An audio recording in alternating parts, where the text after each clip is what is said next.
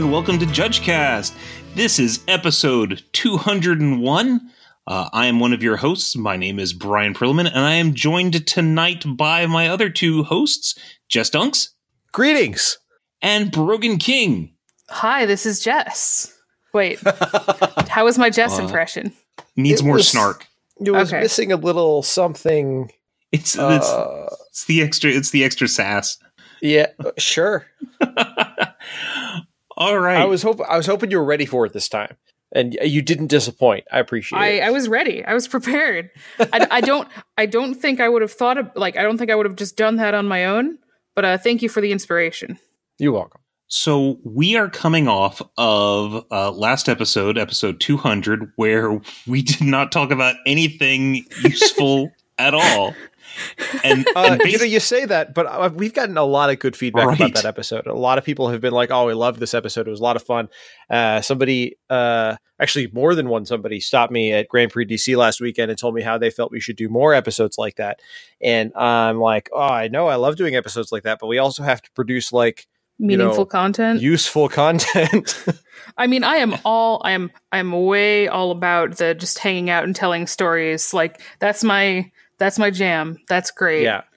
Well, so we used to do a thing back when the episodes were longer in the in the in the before time. In the before Uh, time. in the before time, uh, we would occasionally just like stop an episode for story time. It would be like, ah, it's time for story time with Professor Dunks. And uh, you need a theme song. I do need a theme song. Wow. Uh, I do not have the skill or the time to create such a thing. I'm but thinking man. some sort of 70s funk is what would be necessary. Oh, that's the intro to prof- story time with Professor Story time with Dunks. Professor Dunks. Ugh, that's uncomfortable. All right, so you know how we were talking about how we need to produce meaningful content. Yes. Oh, you want to we produce you want to produce meaningful content? All right. But b- before we do produce meaningful content, uh, I want to uh, mention something or talk about something that we did not talk about last episode. Um, what uh, so we we were last episode we were telling a bunch of stories and something that we've wanted to do for a long time was um, something called Judge Tales. I think we originally got this uh, idea when uh, we had Matt Tabak on and we were singing, we got him to sing the DuckTales theme song. Um, but what we would like uh, and what we're inviting our listeners to do is send us uh, your own Judge Tale. And uh, what we, and if we get enough of them, you know, we'll actually turn that into a into an episode. If we don't, we'll, we'll stick them at the end of a, of another episode. But what we're asking is, uh, please record yourself. Uh, you can do that if you you know on your mobile device. It all has most of them have some sort of memo recording thing. Mark Rosewater uses it to do his Drive to Work podcast. Just record yourself uh, telling a judge story of approximately one to two minutes in duration, uh, and email it to us at judgecast.com. And Uh, it's a uh, judgecast at gmail.com. Oh, judgecast at gmail.com. I Yeah. misspoke. Uh, I said gmail at judgecast.com. You just, just said, said- email it to us at judgecast.com. Oh, That's, all right. Yes. Uh, Uh, judgecast, at judgecast.com is not an address that will get anywhere. email us at jestunks at gmail.com. No. Uh, judgecast, judgecast, sure. judgecast at gmail.com. And uh, we'll, we'll take them. Uh, and if they're, you know, the appropriate length and, uh, you know, I'll, I'll say I'll, I'll be blunt. If they're appropriate, um, we will uh, put them put them together and release them out. So this is this is an opportunity. Please, uh, your favorite story. If you've got a judge that really made a difference uh, to you, you can you can gush on them. If you've got an uh, an interesting tale about a draft that went horribly horribly wrong in a hilarious way, if you uh, convinced players at a sealed PTQ PPTQ that the draft was going to be Fallen Empire's draft, and they panicked. You know, uh, true story that happened. Uh, let us know. oh know. no, Yeah, yeah. Two of them, their eyes got really, really big. Um, amazing. yeah, the, the uh, mad props to the TO for pulling a box of Fallen Empires out of the back because I got to plop it down on the table in front of them. Um, but, right. Um, are would you also agree that if people don't want to record themselves, uh, just send us send us your thing and we can read it? Yeah, we can do that. That's Uh, that's less fun. You you already listen to us talk all the time. Sure, it is. It is less fun, but just at the at the beginning at the beginning of the recording, uh, just say, uh, you know, my name is, you know, Brogan King, and if you if you are a judge and have a level, uh, you can tell. And this doesn't have to be just for judges. Uh, if you're a player and you have a funny story. Uh, that involved a judge, or or maybe you want to you want to gush on your local judge, you know, send those in too. You know, uh, love letters to your local judge, uh, funny stories, that kind of thing. Just send them in uh, at judgecast at gmail.com. A Hey, all right. So now on to useful content. Um, so I understand there's a s- new magic set coming out soon. Um, does Uh, go, yeah, it's a it's a supplemental set, which uh, those are those are sets that kind of partner with uh, regular sets Ah. to they they partner. yes they partner. partner. This one Oh. literally uh, because it's all about partners. Actually, I actually love the themes in this set. Yeah, we're talking about Battlebond. Yeah, Well, Battlebond is well, sick. sp- yes, Battlebond is a set that is uh, based on Two Headed Giant, and uh, when we went back and looked at the archives, uh, we realized that it's been about four and a half years since we did an episode on Two Headed Giant, and fair amount, fair amount. Uh, has changed. Uh, a good amount is still similar, and we figured it'd be a great time to go over you know what is two-headed giant what the rules are so hopefully if you're running an event this weekend uh, a two-headed giant event you'll be ready for it Additionally, you I know that that while not a whole lot may have necessarily changed dramatically, this is one of those formats that that judges constantly talk and joke about like being the bane of everyone's existence and and let's let's make that a little bit more friendly. Let's take some of that away. Two-headed giant can be can be approachable. Super Yeah, promise. so what what just to kind of set the stage what is two-headed giant just in a in a nutshell Two-headed It's- giant. it's is- too- go ahead, Brogan. no, I was gonna make a joke, but your answer is more useful content, probably. Uh, Two-headed giant is a format where four players play a game of Magic, but rather than being individual players, they are on two different teams, and those two teams uh, take their turns. Uh, rather, the two players on a team take their turn at the same time. They use what's called the shared team turns option. So that is you and I, Brogan, for example, will be on a team. Uh, Heck yeah. Brogan and I are on a team, and when it's our draw step, we draw a card at the same time, and then we both move into our main phase, and then we both do stuff in our main phase at the same time, um, and then we attack the defending players on the defending team, uh, and they can block with their creatures, but uh, but we attack and block as a team. Uh, and we share things like we share a life total, uh, but we don't share things like mana or Or your deck. or our decks. We have two separate decks. We have our own creatures. We have our own spells and lands. Uh, so some things are like playing an individual game of Magic, and some things are like playing a game where you're kind of partnered with somebody else to to kind of be the same entity, which is why it's called two-headed giant. The idea is you have, you have two minds that are deciding what to do, but they're they're attached to the same life total, the same body, if you will. Uh, so this is this is a crazy old variant. This is I I, I want to say that I remember two headed giant back in like 94, 95 time frame. And it's it's actually named after one of the cards from Alpha, which is uh, the two headed giant of four eyes. Get, get it, four eyes. Oh my gosh, is that actually how you pronounce that? Yes, it is. I I'm gonna confess that I had no idea until right now.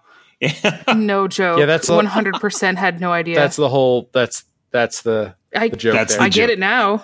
That's the joke. I just I just got that's the joked. Yes. Wow. I had I had no So- idea. so so two-headed uh two-headed giant is you know it's it's a it's a thing that shows up on the L1 exam and Yep. you get questions and, and I think it even shows up uh, in some amount on the on the L2 and people ask you know, ah, I never, I'm never going to use this. Why is this on here?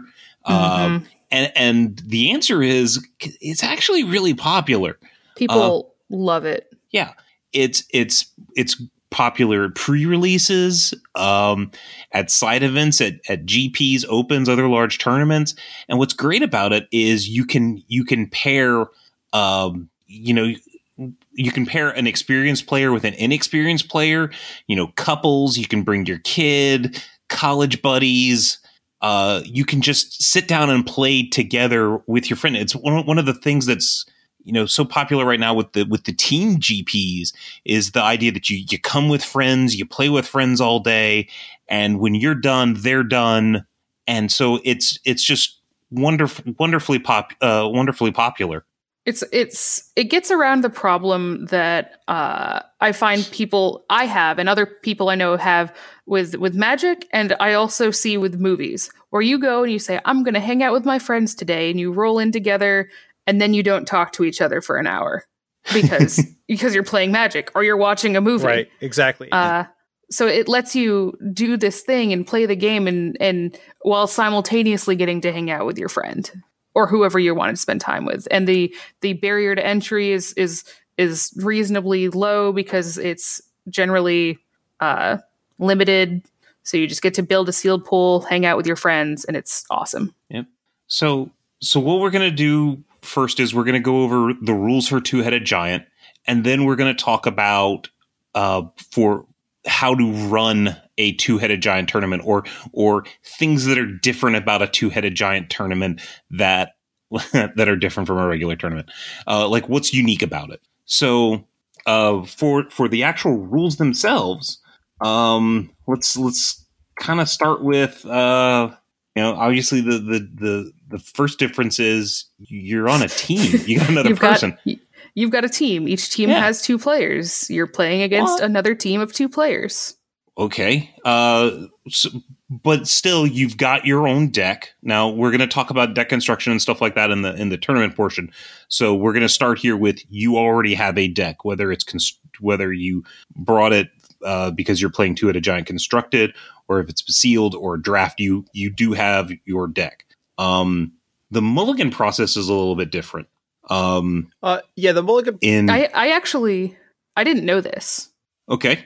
Uh, the reason that this is different, and a lot of people get this wrong. A lot of people have, a lot of judges even have said, "Oh, it's different mulligan rules because it's a multiplayer game." That's not true. Yeah, uh, it's that doesn't it's follow. different multiplayer, or it's different uh, mulligan rules because the the matches are best of one. The, oh, so you're mulligan, talking about you mean, you're talking about the free mulligan to seven. Yeah, is that not what we were talking about? N- yeah, we are talking about that. Why did Oh. Now what I didn't know was that like you have to somebody has to decide and then you decide and then everyone mulligans at once. Oh, that. Yeah, yeah. are you are you are you thinking sideboarding instead of mulliganing since it's only one match? No, she's talking about the fact that, that everybody decides and then you mulligan all at the same time, which is technically true in two player magic yeah. as well, but players do it differently all the time. It's just not it's just not functionally different. Right. Right. Right. Right. And and so so just what is what is the you said that the mulliganing to seven is because of the fact that the matches in Two Headed Giant are only one game. Any format where you have one game matches, you get a free mulligan. Right. But oh, but people try to say, oh, you get a free mulligan because in multiplayer formats you get a yes, free mulligan, which is hold on now. True. What? Hang on. Yeah, I want to, I want to, I want to poke at that a little bit. Yeah, sure. What what formats do you only play one game uh, other than like the the the weird casual stuff at like GPs where you just play like one round and then go? Yeah, mostly those. And they do, they do they do the free mulligan there. Yeah, is that that's relatively a new thing? The free the the the mulligan traditionally was because of multiplayer. So they did it in Two Headed Giant, they did it in Commander. It was it was specifically because of the multiplayer aspect. It wasn't it wasn't the one. I don't think it was because of the one game thing. Like the people at, at GPs and stuff like that that have done these these scramble drafts or whatever um, draft? might have adapted it. Turbo we'll have drafts. to look into that because I don't turbo draft. Um, I don't. Yeah. I don't know. I think I think I'm gonna have to disagree. draft. I think I'm gonna have to disagree with you on that, but it doesn't I think from a philosophical standpoint, getting to, getting a free mulligan when you're only playing one game makes perfect sense. But So So what, what we're doing at in this rate, you get situation to- where Brian and I have different information about why this is the case, which I actually think is very interesting because that means that Brian and I have different versions of magic history in our head at this moment about this particular thing. Um, so we're going to have to hash this Yeah. out probably later on and figure out well what actually Yeah. happened here. episode 200b is just going to be us arguing. Um, so so intuitive. Ju- the the first the first time you mulligan, you are going to get you know to mulligan to seven cards. Now the the scrying, um, you only get to scry if you have if your starting hand size or your your starting hand is less than the normal starting hand size.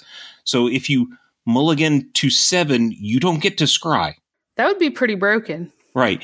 Uh, so you have to actually scry to six or five or four or less. Yeah, if if you it is it is worded in that way to prevent you from just getting your your mulligan to seven and then also scrying.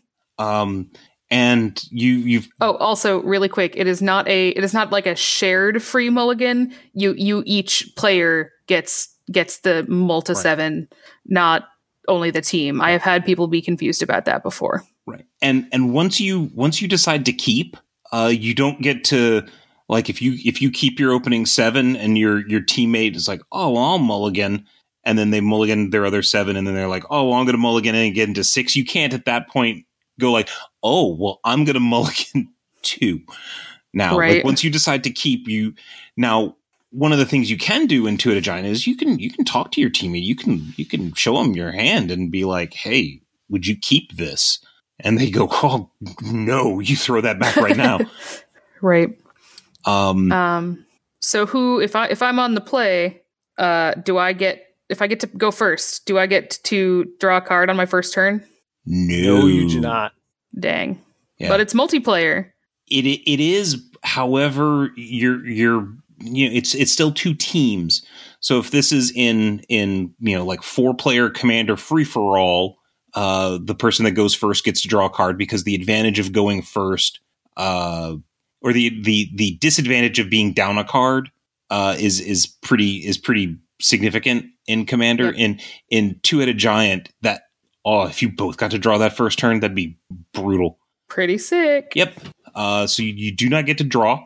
Uh, your starting life total for the team is thirty. So we're gonna we're gonna talk a little bit more about how life is handled in two-headed giant, but you have a starting life total of thirty.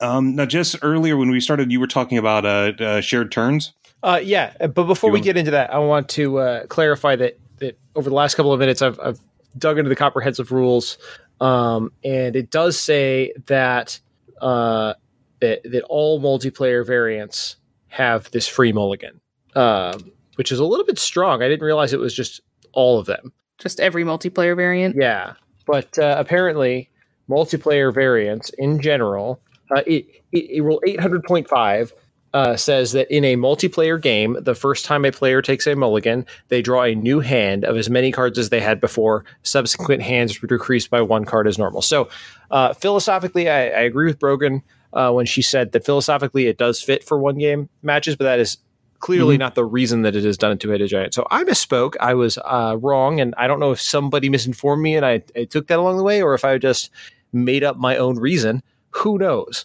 But uh, I mean, it, it's a it's a reason that makes sense. um, Right, exactly. but uh, yeah, so that's that's a cool thing that I I now know about Brawl. Um, so Nice. uh, you were asking me a question about the shared team turns option, though. What, what Yeah. were you going to say about it? yeah. So so so talk, talk to us talk to us a bit. What is what does it mean to have a shared turn?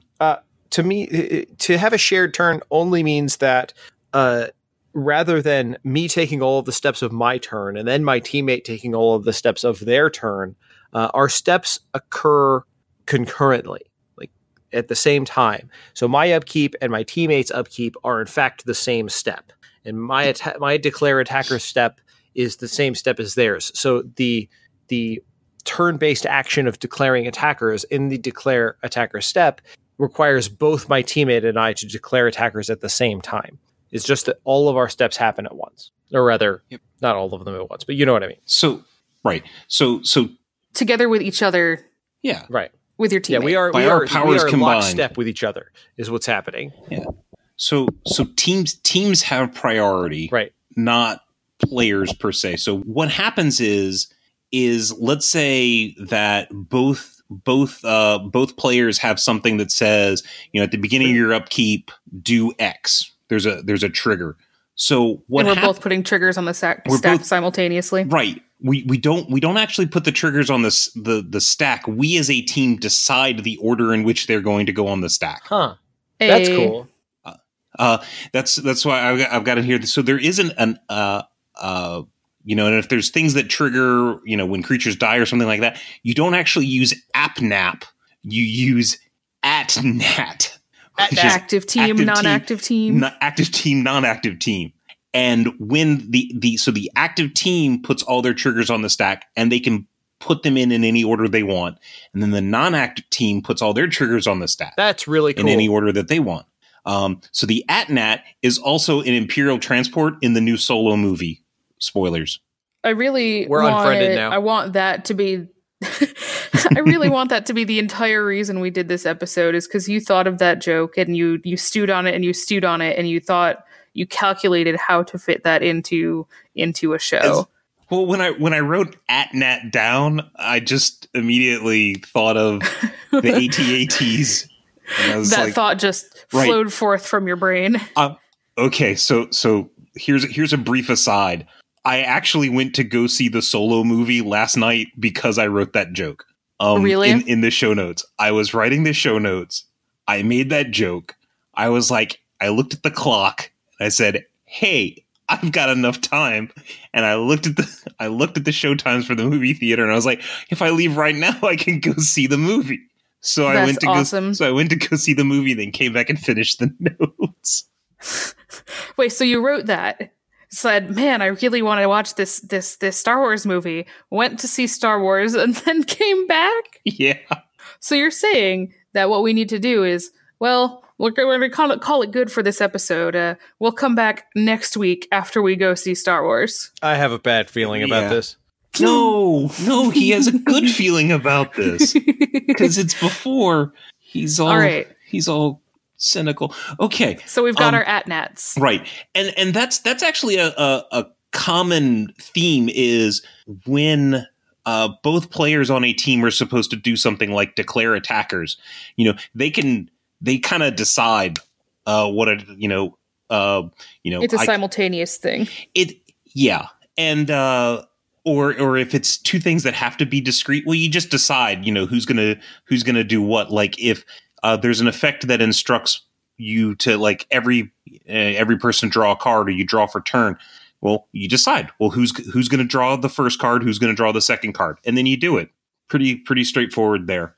Um one one neat thing that we get asked is if an effect gives a player an extra turn uh who who gets it? Is it so if i play a card um if if me and and bitty kitty as a callback to the to the the last two-headed giant episode um are play are on a team and i play a card that says i get an extra turn after this one um so our turn ends is it just me playing by myself for one turn or what or is That that would be weird, but no. no well that's good that it's not weird then Yeah. So Right. you if if if one of you gets to take an extra turn, you get to take your turn together. Yes. So the the the effects that give extra turns are extra powerful. Oh yeah. Because you get two two players worth of turn value. Mm-hmm. Yeah. You get two time walks. Basically, two ta- two time walks for the price of one. I like it. That's value right there. Um all right, so uh if we do all those things together, do we take damage together? Oh yeah. Uh, well, so individuals, Sort- well, sort, sort of, of. sort of. So, so individuals take damage. Okay, so if you, um, if Jess and Brogan are on a team and I lightning bolt Brogan, um, then Brogan, I still got lightning bolted. you still got lightning. Brogan still got lightning bolted. She's going to take the three damage, but it's going to apply to the team's total. So they're going to drop from 30 to 27. Um, and if Jess has a card that says whenever whenever you take damage, uh, you know, put a counter on it or something like that. Jess didn't actually take damage. His life total dropped, but he didn't take damage. Now, this also says effects that refer to you mean you, not your teammate. So re- relative to Right. similar to what we just talked about. Right. If I have something that says whenever you draw a card uh, and Jess draws a card, I don't get the thing because I'm not the one who drew a card, even though we're a team. If I have something that says whenever a creature you control dies and Jess's creature dies and he's my teammate, again, that still doesn't count because it's not my creature. Um, right. So this is this is the head part of the two heads. Okay, you are still you. We have our own individual thoughts and things. Yeah, I think therefore I am. And all that mostly. Um Sure. Yeah. So um now this this was this was something that uh uh so lose it losing the game. So if you've got zero life, if your team is reduced to zero life, okay, sure. Um the poison counters, uh if you get 15 poison counters, you're you're you're toast as a team. Now this is this is something we we we get this question occasionally uh yeah from from sometimes from players that that think they found a loophole. So if I'm playing two-headed giant and then one of the players has to leave, uh, I can still keep playing uh, as just me, right? No. No. What? People ask this all the time. right. I, I don't know if they think they're just being clever or or they think, well, I'm still here, so we can keep going, right? I I don't know which it is, but They just really want to play arch enemy. something else going back in the way way back machine. Uh, the two-headed giant life total used to be forty. Oh wow. oh, Uh, but they changed it. They changed it to thirty because aggro decks couldn't we're not viable at all. Right. They yeah, couldn't that they makes couldn't do it. sense. So it, it was a true two headed giant. You're adding your two life totals together. Wow. Um but yeah, so that's that's been a, a, a thing. Um al- also going way, way back, uh, wasn't there a two headed giant pro tour? Yes, there was. no Yes, there was. It's uh there was. uh people used to make fun of LSV because it was the only one he top eighted for a long time. Or the only one he won for a long time. They're like, you could only win a pro tour if you're you're half of a two headed giant team. and I think still he hasn't won a pro tour. Like he's top eighted pro tours for sure. And he's just like he crushed Pro Tour San Diego back in the day, just like 15-0. But like, yeah, there was a two headed giant. It was a pro tour in I think it was Berlin. Uh yeah. Yeah. This two Wow. two headed giant used to be a competitive format. I hate that. like I the idea of two-headed giant pro tour is amusing to me. The idea of two-headed giant Grand Prix is repulsive to me. Yeah, or like 2HGPTQ. Yeah, two that was where I immediately went was two two HG PTQ. Oh, oh, that sounds truly truly despicable. So so I got to I got to work a Comprel uh, uh two headed giant event at the first modern pro tour. It was the last pro tour that that was open, like that they had sides for. Mhm. There was a uh, I want to say an eighty team two headed giant event, but since the prize was like uncut sheets, they decided to make it Comprel Oh no. uh, because the the prizes were significant, which required deck lists, and it was it was painful. Uh, yeah, I believe it. Combined with the fact that um, uh, whatever they were using for their scorekeeping at the time ate that event and two others, and so they had to rebuild all three events simultaneously, and there was like Oh, a there was like a two hour delay because the two-headed giant event was the smaller of the three so it got done last. Yeah, it was it was wonderful, and by wonderful I mean I never want to do that again. Um, all right, so uh, so let's let's talk about life because life is kind of handled a little differently when you got a shared life total, right? Um, so uh, if an effect needs to know uh, what a player's life total is, you use the team's total. So you know if you need to know like if you have more than you know 30 life you win the game or if you have more than 40 life you win the game it's going to ask hey what's what's your total it's it's interesting to me that this is a thing that needs to be clarified because it's one of those things that makes perfect sense and is very intuitive until it isn't. What do you mean by until it isn't? Until players are like, but why until somebody finds a way to to like well, I didn't gain this and this isn't my life total. This is our life. It's it's difficult. It's it's easy until someone tries to make it difficult and it's very hard to explain. So so the rules used sense? to be the rules used to be whenever whenever the game an effect needed to know your life total, it was half of the team's total. Really? Yes. And Interesting. it was it was super obnoxious. And I guess they figured out like that it just kind of wasn't worth wasn't worth the hassle.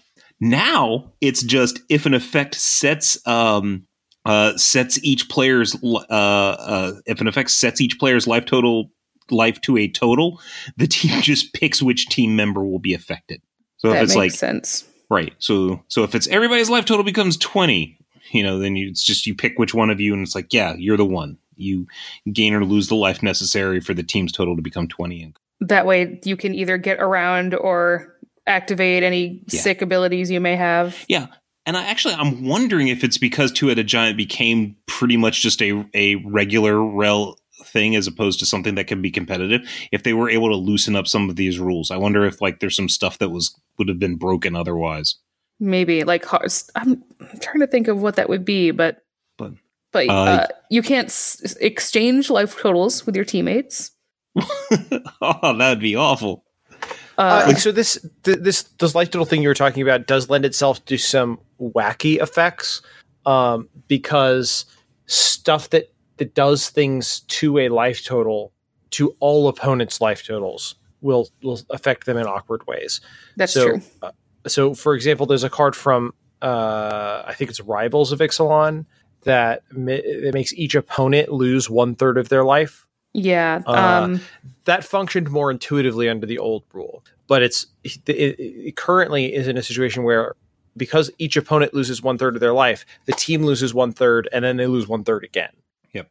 Yep. So it's so I'm at I'm at thirty, or Jess is at thirty, Brogan's at thirty, so they're each going to lose ten, which effectively drops you from thirty to ten. You know, thirty minus ten right. minus ten. Yeah. So that that's really crazy powerful Right. Um, so that's that's the problem with it is that there are some broken effects that that affect all opponents in 2HG.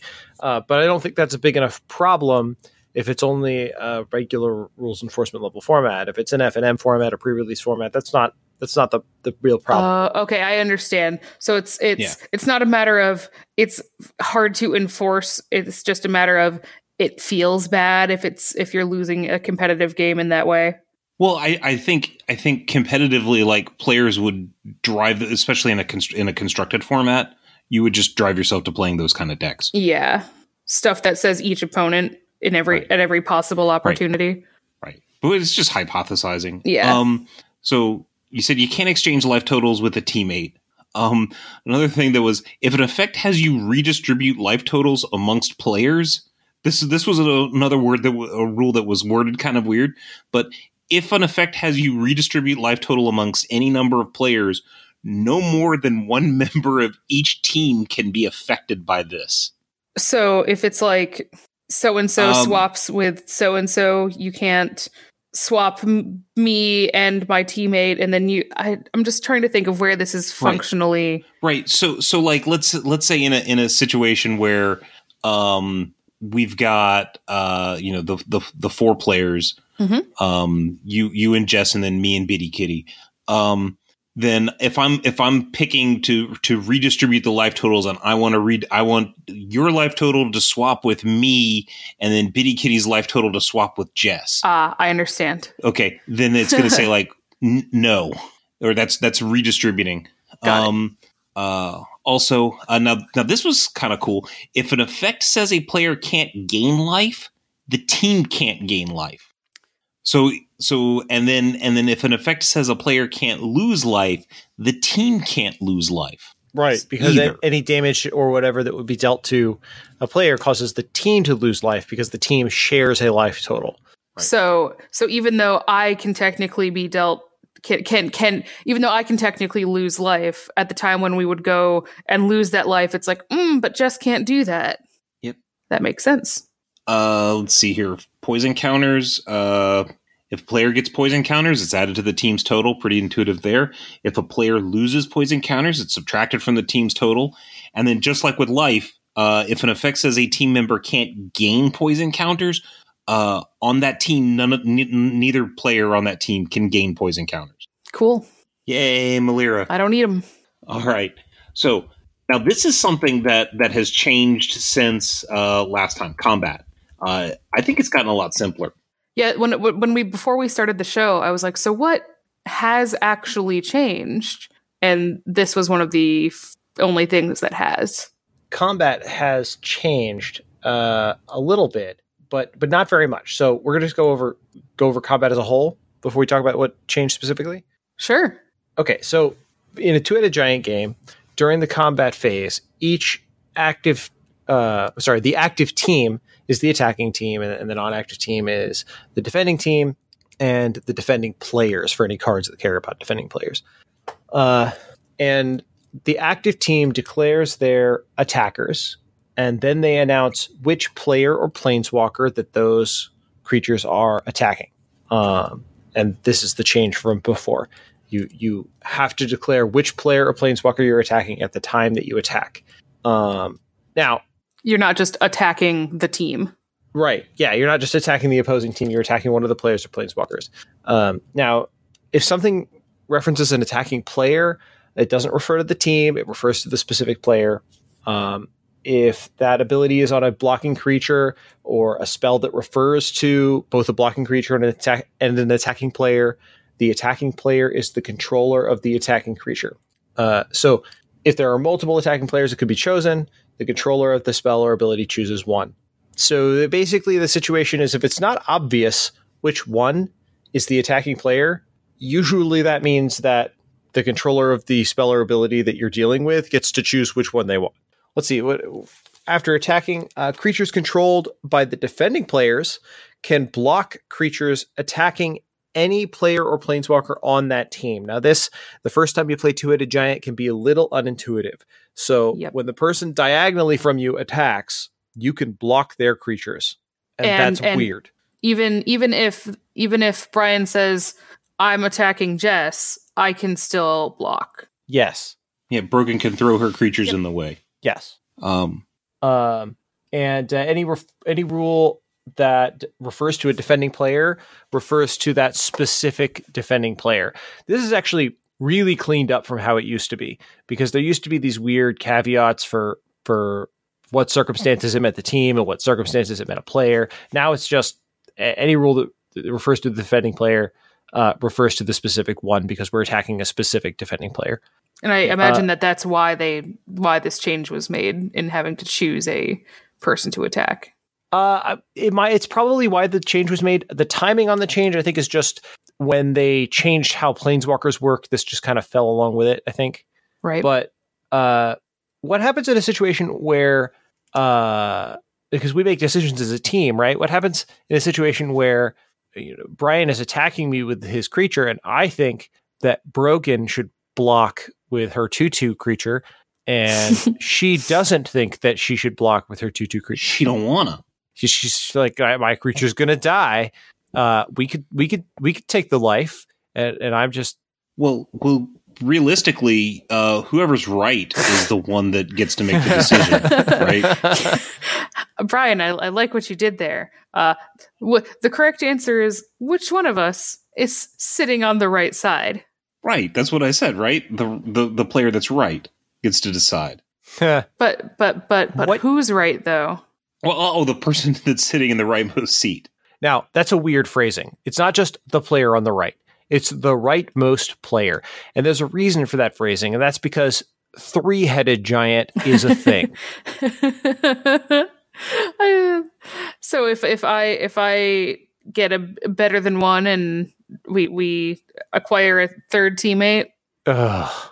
that's I suppose that's possible, but um, in in actuality, the shared team's turn option, all of the two-headed giant rules can actually be applied to three, four, five-headed giant if you decided you wanted to play a game like that. Yes, the wonderful nine-headed giant, where where where one turn takes a half an hour. so basically that person has sort of the final say when we can't agree right, amongst amongst heads. that's correct. So, so in that case, if I'm sitting on the right uh, and you and I can't agree, I could just be like, "Nope, it's going there. It's going to block. And if I'm sitting on the left, then I have to have to just go with whatever you want to do. Now, now something that's that's kind of funny about this is, uh, so it's the rightmost player. However, you don't have assigned seats. Okay, Yeah. so it's it's the next the next you know the next game that you play, which is the next round. You could, if you were in the leftmost seat, you can just kind of hurry on and get in that rightmost seat, and you're like, well, I'm in the driver's seat now. if you're about Or- if you're upset at someone usurping your decisions, you can Right. you can Now, put you yourself in that place. Right. Now, what you can't do is when they get up to go to the bathroom, move all their stuff to the leftmost seat and you get in the rightmost because you still can't actually, you know, like tap their cards and draw for them and stuff like that. so you can't, you know, you. You can't do that. You can't send them to the, you know, or hey, go buy me a soda, and then, And then shift move all their everything, stuff. and then move all their stuff. You know, Brian, there isn't a rule that says I have to be sitting directly in front of my cards. no. So I don't see why I can't switch seats with them. We've got we've got a the- rule that says uh, your creatures have to be in front of your lands, but we don't have a rule that says you have to. Your creatures have to be in front of you. Okay, so realistically, the first time on a coverage match, someone decides they want to sit like two feet over to the left, You realize you're There wa- creating some evil right now. right? There w- there will be a rule in like the next MTR. Absolutely. All right. so so this rightmost player thing honestly this comes up hypothetically every time i hear people talk about 2hg rules but i've never seen it actually come up I haven't either. if No. you're playing with somebody it's very rare that you can't come to a conclusion where one of you says okay if you're sure we'll do that like Right. hmm it usually never comes down to well i'm in the right hand seat Yeah, I've never seen it. this happen and, ever. and this this strikes me as another holdover from from a the fact that you just have to have somebody right but also when this was a, a competitive format where dollars were on the line so like that's it's just a holdover. It, it, I've never seen it come up, but I I guess you're right. If if somebody decided they wanted to have a you know a ten thousand dollar two headed giant tournament, this would probably start coming up a Oh, lot in a hurry. there were there, there were people would things would get a little bit more contentious. All right, so what you know that's that's combat. That's combat. It's actually pretty straightforward for two HG, I think. Um, what's weird about tournaments? Tell, let's talk about running Uh, a they're, tournament. they're, they're really weird. Um, so so like like we said, unlike unlike team GPs, it typically doesn't matter uh, where where your team sits with respect to you know which which is the rightmost and then which is the leftmost player. And I again, like we said, I imagine that if if this were run competitively, this might come up more often. Is like, oh, I need to sit in. I always need to sit in this seat. Yeah. It, it would probably be if this was a, a competitive tournament, it would probably be locked down a little bit Yeah. more. But um, so one other thing. Uh, so here here's an interesting thing. Uh, two headed giant turns take a lot They longer. take a long time. they they do. So you only play one game per match Mhm. because that's all you really probably can do. Yeah, they take forever because you're talking about every single decision, and more players are involved. Right. It, it it is it does actually convey the feeling of like the two heads just arguing Mm-hmm. a lot. Absolutely. It's it's very flavorful in that regard because because and and you don't want to give anything away, so there's a whole lot of oh, and then you can uh huh and and I'll do uh huh And just a lot of pointing and tapping on your cards. a lot of pointing and then sometimes you'll try and bluff and the other person won't realize that's what you're trying to do so you'll point to your land and be like and then i can kill it with this and they'll be like you know it's like uh I, How are you going to do that? how are you gonna do that How does that Yeah, work? Do you have something that lets them th- lets you throw lands at creatures? Like, right Oh. right um yeah and again because because the turns are t- take so long uh when you call for time instead of there being five additional turns to complete your match there are three. Yeah. uh which i think people i think this is something people forget until they're wrong the first time and then you never forget. Right oh because it, it they oh it because it takes forever right you you get punished if you forget oh yeah absolutely Um, but yeah, you can since you know this is a this is a format with with teams. You can show your hand, and you can you know if you're gonna you can discuss mulligans or scrying, or or you can dis, you know discuss how you're gonna do combat or when you're gonna do tricks or all sorts of things. I mean, you can you can sit there and and talk. You still have a limited time in which to complete your match, and people can still tell you that you need to play faster. Right. But it is going to just take longer. Yeah.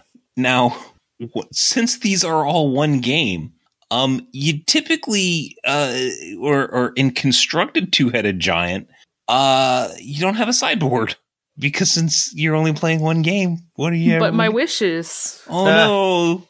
Sorry, wishes. But I can can I still can I still swap uh like cards out of my deck between rounds in two headed giant? Um, if it is uh, a limited, Cool. so um, Rad. now in in constructed, there is actually a card that is banned in constructed two headed giant. Excuse me while I go look this card up to know why it's banned. What what, Uh, card, what what are we what are you even talking about? What there is a there is a card that is banned in constructed two headed giant, which comes up exactly never. Um, it's a flip card from Kamigawa from oh. I think Saviors, Saviors Uh, of yes, Kamigawa. from Saviors. Uh huh. Yes. All right, I love the, this card. It is. Uh, well, well, Bergen, did you look it up? I did look it up. Okay, do you want to read it? I will read it. So it is Erayo Soratami Ascendant. Uh, it is it is a one one legendary creature moonfolk monk uh, for one in blue. That's a lot of Uh, O's. There are a lot of O's and M's and K's. Um, it has flying, and whenever the fourth spell of a turn is cast, you flip it. And this is not a double face card. This is a literal flip card. You flip it upside down. Uh, and uh, Erayo's Essence is an enchant- a legendary enchantment that says whenever an opponent casts their first spell each turn, counter that spell. That Gross. that makes sense. Yeah, that's that. That kind of has a tendency to shut a team down. yeah, and That will do it, it. it flips a whole lot faster Mhm. Does because you just Mhm. like you just like you you play a, a Erayo and then another spell and your teammate casts two spells and it's it's flipped. You're done. That's it. Did it? Yeah, that's uh, that that makes sense to me.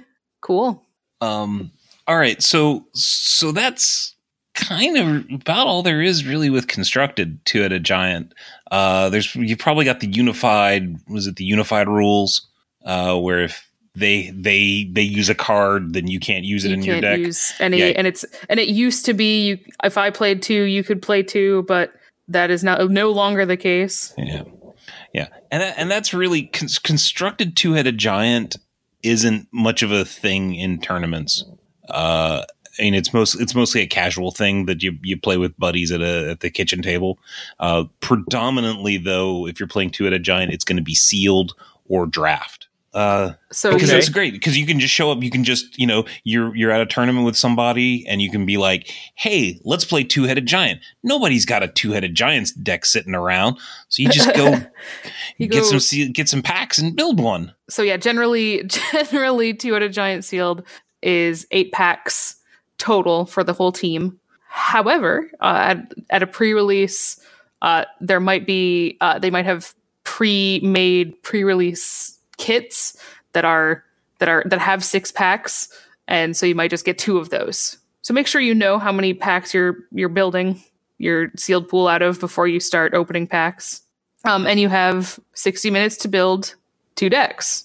Un- unless it's that that first weekend that the sets out and then you get the extra 15 That's so many minutes. it is so many minutes i don't think i've ever worked a two-headed giant sealed event where they've needed the whole 60 minutes or the whole 75 I don't think I have either. So so for sealed, you you know you've got the eight packs or the twelve packs, the sixty minutes for deck construction. Now, two headed giant drafts since Battlebond's coming out, that this is probably going to be a thing that's drafted. Yes. Uh, um, it- so how does how does draft work? well, it depends whether or not it's Battlebond. First of all, uh, because the number of packs is different for Battlebond. Oh, is it? I believe so. Now I got to go double check. You got me questioning myself. Hold on. Uh, Two Headed Giant Draft is a format that I, every time, every single time it uh, comes up, I look at whoever's sitting next to me and I say, How does Two Headed Giant Draft work again? They tell me. I say, Aha, right. And then I forget because it because it has never I've never ever ever uh interacted with Two Headed Giant Draft. So, so Jess, how's it? Okay, so I'll, I guess while Jess is looking that up, I'll, I'll, I'll explain how a non-Battlebond draft works, and then we'll, we'll fill in if, if Battlebond behaves differently. Um, it's, it's in like a normal draft. You draft three packs in Battlebond. You're going to be, dra- or sorry, not in Battlebond. In two-headed giant, you're going to be drafting six packs. Um, you are going to be sitting with your teammate. You know, you sit next to each other, and for each pack, you're going to be picking uh, uh, two cards per pack, uh, and you're gonna be you're gonna be putting them in one or two piles in front of you. Okay, um, and then you're gonna you're gonna uh, the picks are assigned are not assigned to a player. Okay, so it's not like I'll take this card and you take this card. You're actually You get one collective pool. you get one collective pool, and then what's going to happen is is you're going to turn that pool into two decks, um, and then you pass the packs to the left, to the right, to the left, and to the right, and the left and the right, and the left and the right, and the left and the right, until you get through the six packs, whichever happens. Um, so So the the thing that I always get that I never remember is I my brain wants me to to to to be looking at two packs at the same time. And I know that that's not right, but there's something psychologically satisfying about the idea of of holding two packs simultaneously and and picking from that. but no, you're literally just drafting a, a pack, six packs consecutively. So so this is a thing. I've I've never actually done two-headed giant draft.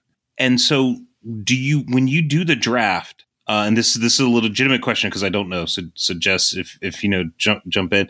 Do you draft eight people sitting at the table, so four teams at the table, or do Yes. you draft with eight teams at the table? It is four teams at the table. Four teams at the table, drafting six total packs Uh, each. Wh- So yeah, whatever number of packs you have, it's it's no, no, no it's it, per team. So it's the same number of packs. Yeah, as a normal right, draft. right, right, right, right, right, right. There so you go. like okay. my three packs and your three packs combine make the their six. powers Okay. to make Okay. six Voltron packs, uh, and and we look at them together. So Okay. we're not looking at twelve packs total. Right. Okay. Um, some brain fart there.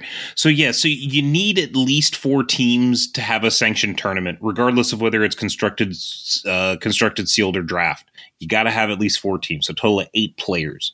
Um, and uh, never, ever, ever run these at Comp REL. You insane. Um, Yeah, no, thank Oof. you. yeah, because for, first off, I, I don't know if people are are are are capable of getting the deck list correct for two-headed giant. It's so different from anything you're used to. Oh yeah, it, it nothing. Just just don't do it. Just don't. Just say, please. just say no. Um, so one of one of the cool things, so so we haven't talked a whole lot about Battlebond, but one of the one of the cool things that they that they've done uh, in Battlebond that they figured out how to do is there's these there's this mechanic called partner that we'll talk about where it's basically card A partners with card B. And they they've announced that card A and card B will both be in the same pack together. So that means since for draft, um, for two headed giant or draft. sealed or two-headed giant, just two two-headed giant, you will uh both both of you will be able to play with those partner cards.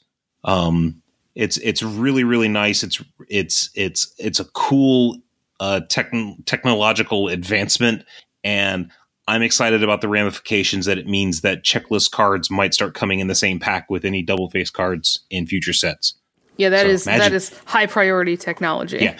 Yes, I I am absolutely thrilled at the that I no longer am going to have to answer you know the response to do you have any checklist cards? The answer is not going to be well there's a vendor over there. Right. It's just It's in your pack. It's in your pack. Um Exactly. Okay, so so to jump back to the number of packs real quick, I found the article I was I was looking at that mentioned number of packs. Uh, so first of all, the uh the the, the article is unfortunately ambiguous. Uh, it says normally in two-headed giant you use five packs per team to draft, which is I don't believe true. I'm pretty sure it's six. Uh, and MTR says six. yeah. Okay. So, uh, and anyway, Uh, then it says that they're going to require, or that, that they're going to use fewer packs. Oh, fewer. Uh, oh, found it. Here it is. We recommend four per team per draft, specifically for Battlebond. This is not a change for any other set for Two Headed Giant draft. It's because they have they've designed Battlebond to have higher power level commons and uncommons and more artifacts to Oh. make drafting it easier. Uh, they they want it to be four packs per team. Uh, and that, that's also to make the format more accessible and make the draft take less time. You know, you know, I have I did see an article where they had made or sorry, it was on Twitter where they'd said that they'd increased the power level of the the commons and uncommons. Like they they'd Uh-huh. reduce the number of of questionably playable cards. Yes, So- and this is why. Questionably Uh, playable. and so it's so it's Yeah. for if you're doing Battlebond uh, it's and i am look looking forward to Battlebond personally uh, it's four per team per draft and six per team per sealed number of booster packs red. Okay. all right sorry to derail No, that no, there. I that's was just super like, useful. I, know that they changed it and i had to go find it uh, cool It's good to, good to know that they put this information out where people can get it easy. yeah i mean it took a google search and i only had to click like four links oh yeah. How how user friendly.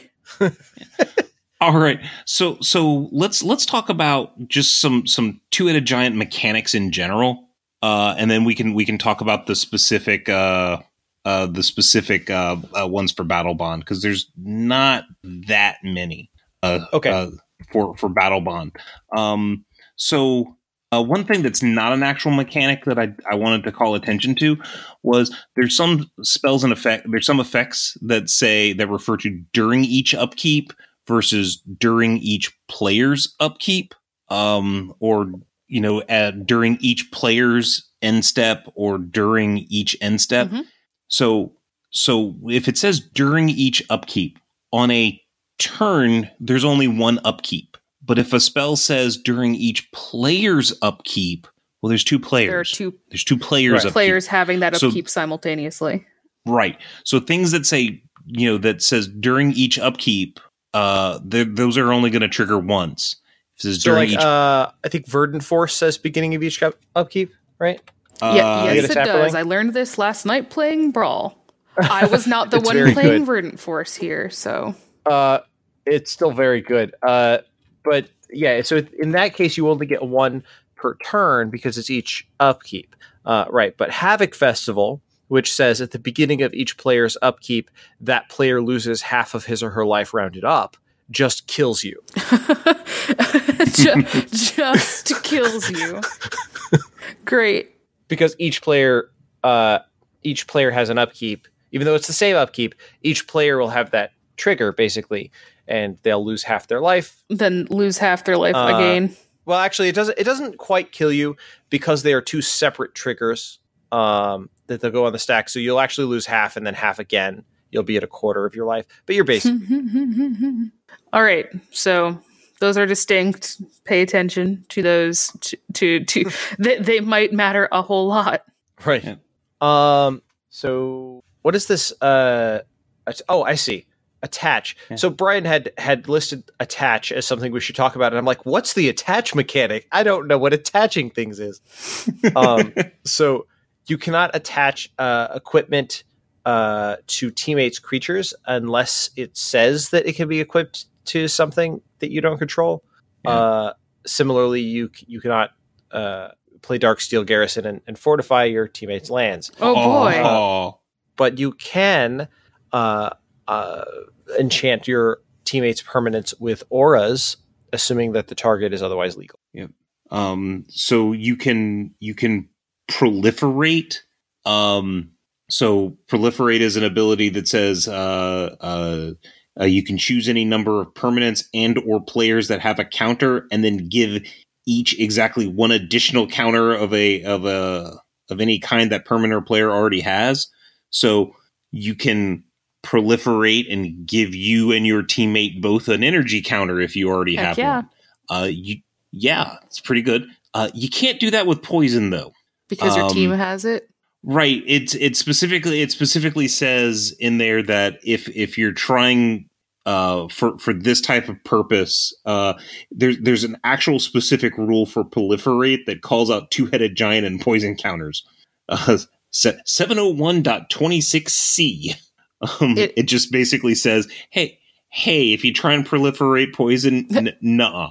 You can give you can give the team like if they already have a poison counter, you can give them Mhm. plus one, but you can't be Oh. like, ah, you both have poison, ca- so I'm going to give Mm. you one and you one. You don't get to you don't get to basically double double ding them.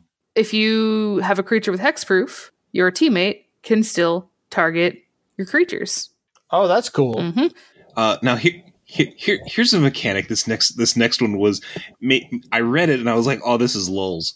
Um, so this is there's an ability called Myriad that is only in one of the Commander products, but it it says whenever this creature attacks.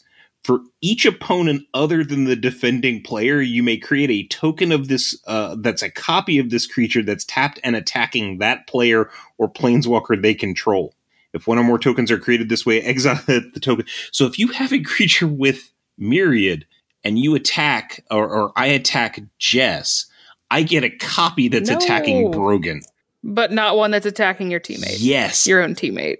but right, but not one that's attacking my teammate because because every every other player that's each opponent other than the defending player, and since we're deciding who the defending player is, womp womp, when when So we sad. declare them as attackers. Uh, Yes. But I like that. That's cute. Um, I also like that you apparently got excited reading this, like, haha, I found the the I cracked the code. I did. I was like, oh yeah, I'm gonna build my commander two headed giant myriad I like it. deck playing chase all formats all the time. Yes, well, to talk all about something that's actually relevant currently or recently, not currently exactly, but recently, uh, Ascend, uh, for the purpose of having permanence for for the city's blessing and ascending. Uh, you means you. So if I have seven permanents and Jess has six permanents, I, I still only have seven permanents. Wait, that's Sad good for me. That's good It's for me because I'm y'all's opponent. Me and me and, me and Bitty Kitty. Uh, okay. Uh, so now we're actually into mechanics that are in Battlebond. All right. Well, what's in Battle cool Bond? stuff, to be Uh, honest. Uh, Pretty rad stuff. Uh, well, uh, the first thing I think the thing that's that's interesting is we have partner, which we've seen partner before in terms of Mhm. commanders, right? Yes. Uh, so partner in this case, partner has been kind of extended to have partner with, where you partner with a specific And other it tells you card. what that card is. uh, that tells you what that card is. And so they've changed it so that if you partner with something, first of all, uh, those things can be your commander together, but only together. So you can have a pair a pair of commanders. So you can have a pair of commanders. Uh, and and when you see the two, it's obvious, right? Which one's which. Um, but uh, you, to be clear, your deck has the color identity of both cards. If one of them is red and one of them is blue, you have a red and blue deck. Uh, but in the terms of two-headed giant, what all partner with does is let you or your teammate or your If you opponent, so if choose. you want, search their deck for for the other card. So if I have So if so if you have so if if if the card Jess Dunks has partner with Brogan King and somebody casts Jess Dunks, then then target player gets to search their library for Brogan King and put her into play. or put put her into her into their hand, Oh, it's into their hand. I'm sorry. Yeah, not into play. that, would be, real good. Powerful. Putting Brogan King into play is insanely It's- it's powerful. pretty so we don't want to do that. It's pretty broken. Yeah. It's pretty broken, you might say. Oh, Oh, that combo is super broken. I hate. Um, it's a low hanging fruit, you know. Like that joke. I've I've pe- had that joke made at me my entire life, so I've ha- I have to own it. At any rate, yeah, partner's really cool. so so this is this is cool with the fact that that the partner cards they've said that the partner cards are gonna you're always gonna get the pair in each pack. So you will you will have an opportunity to if you get a a partner with Jess Dunks, uh, or if you're broke if you get a Brogan King, you will also be getting a Jess Dunks in a pack. right. and if you get a foil Brogan King, And if you get a Brian Prillaman, you'll also get a Bitty Kitty. it's true. apparently Uh, Brian, what were you saying about foils? um, if you get a foil Brogan King, you also get a foil Jess Dunks. Uh, see that, if- that I like a lot. Is is is not only are they putting them together, it's if you get a foil of one, the other one is also Now, foil. now I'm just I'm just being a little greedy here. Do they, do those foils replace commons? Like, can I still get? Can oh, I believe that's supposed to be what they I do. get? yeah, can I I'm get not the 100% insane pack where I get I get I get a foil, two foil partner withs, and then two non foil uh, rare partner withs? I don't know the answer to I that. I'm question. greedy. have no. I like that. This is this is the direction you're going. Uh, I I want four rares in my pack, please. He wants to. He wants to roll in some villainous yes, wealth. Right I there. am. This is this is my real imaginary friend here, not Toothy. I not like toothy imaginary friend. My real imaginary friend is four four, four rares in a pack. That's your um, that's your two headed giant partner as well. Yeah, yes, it's just four four rares per pack. Um, Uh, so there's another. Uh, there's another mechanic in Battlebond that lets players help each other in this way. This first one lets them search for cards, but the the other one is called assist, um, and that's that's uh, that's when somebody else helps you get the ball in the basket. it's an assist. And it's Uh, mechanically currently kind of confusing. yeah, so they haven't released the formal comprehensive rules for these abilities yet. So we're kind of inferring off of uh, a rather colloquially written rules article. Right. So so yeah, the caveat of of we're giving you the information we have right now. We don't have an official FAQ or anything at at this moment. So so So, so sample a sample card from the rules article. It's a card called Huddle Up. It's two and a blue for a sorcery. It says assist. I'll explain what assist. Uh, we'll explain the assist in, in just a second. It says two target players each draw a card. Um, an assist. The reminder text is another player can pay up to two for this spell's cost. Oh, good. They get to help. They get to help cast. But what does that mean? a good question. Right. So so what what we've got right now is uh, colloquially it says it says uh, you know as you cast a spell with assist you choose another player. It can be your teammate or an opponent or whoever. That player can help you by paying an amount of generic mana towards the total cost of the spell. Um they can't help with colored requirements. Um so so this gets kind of weird cuz you don't choose the player until after you've revealed the card and you've made all the required choices like targets and stuff. So I guess it's it's saying like so so for huddle up, I can be like, hey, I'm gonna ca- you know I can lean over to Bitty Kitty and be like, hey, um, you know, why don't you hook me up with this this the two mana to cast to cast huddle Give me up? this two and Bitty Kitty- mana. yeah, the two generic mana, and Bitty Kitty's like meow meow meow meow meow meow, and that means that sh- uh, she doesn't have uh, the lands to to tap. so then I'm like, okay, um, maybe maybe maybe Jess will will pay the two. I know he's a he's an opponent, but I can target any player. Um, so I would actually be casting huddle up. So we don't actually know where in this process I would say, hey Jess, want to huddle up? Um, Jess, however, from this article, it's pretty clear that Jess doesn't have to decide until after he knows that he's already been selected as the as the target.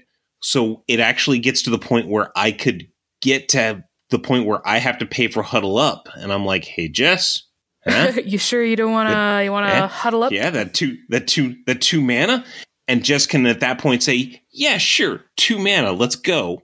Uh, or or Jess could say, "Nah, no, nah, fooled you, no." And then either I got to pay for the whole huddle up, or the game is going to back up and put the spell back in my hand. So you're targeting an opponent with the huddle up in this this hypothetical, right? Right. So- So I'm like, I'm, I'm like, Jess, It huddle gets, up. it gets even weirder because then does the rightmost player get to decide? Oh goodness gracious.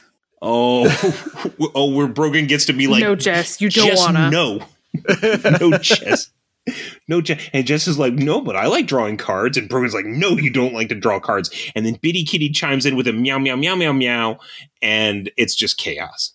I'd chime in with a haven't you people ever heard of paying for all your spells.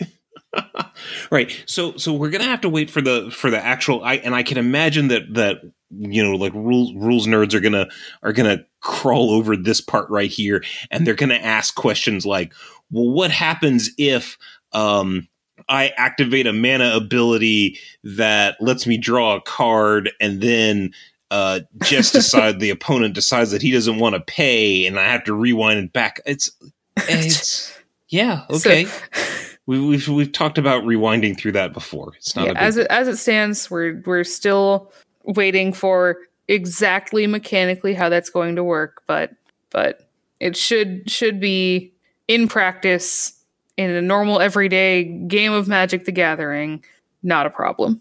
Yeah. And so there's one more there's one more ability, uh, a, a two-headed giant uh, a friendly ability that we actually do have rule support for because we've seen it before in Tarkir block. Uh, it's called support. And so there's cards that say support N, which basically means put a plus one plus one counter on up to N other target creatures. Doesn't have to be yours. So if you play a card that says, hey, when this enters the battlefield, support two.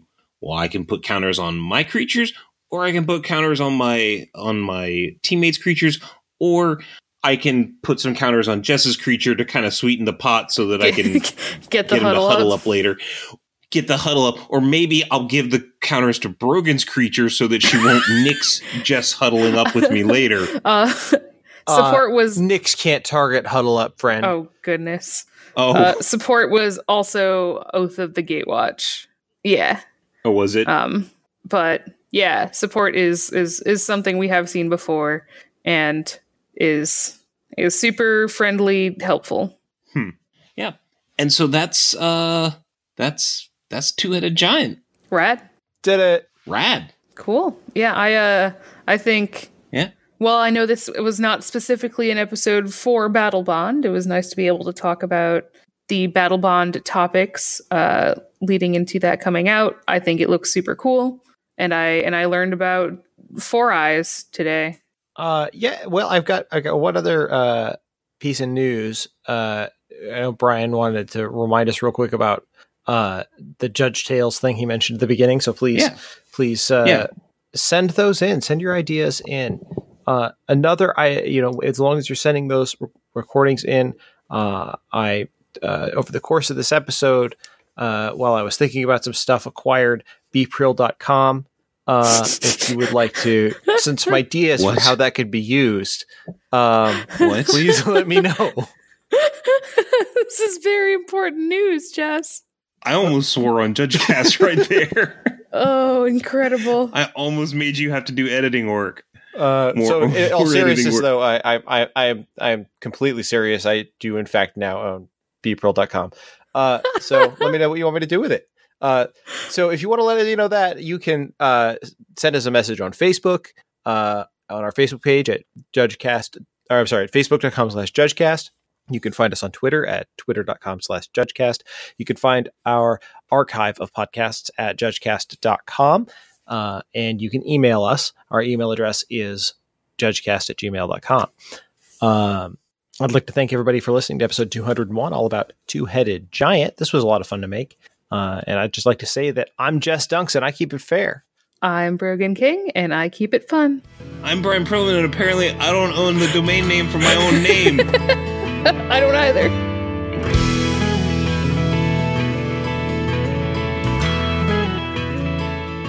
This is upset. This is upsetting. I had something planned, but this is just you put me on tilt, J Dogs. you put me on tilt. Wait, did you have something planned for bpril.com or have something planned for the episode? I was, no, I didn't. I, it was just it was a thing. I didn't know that I wanted it until Jess took it from me.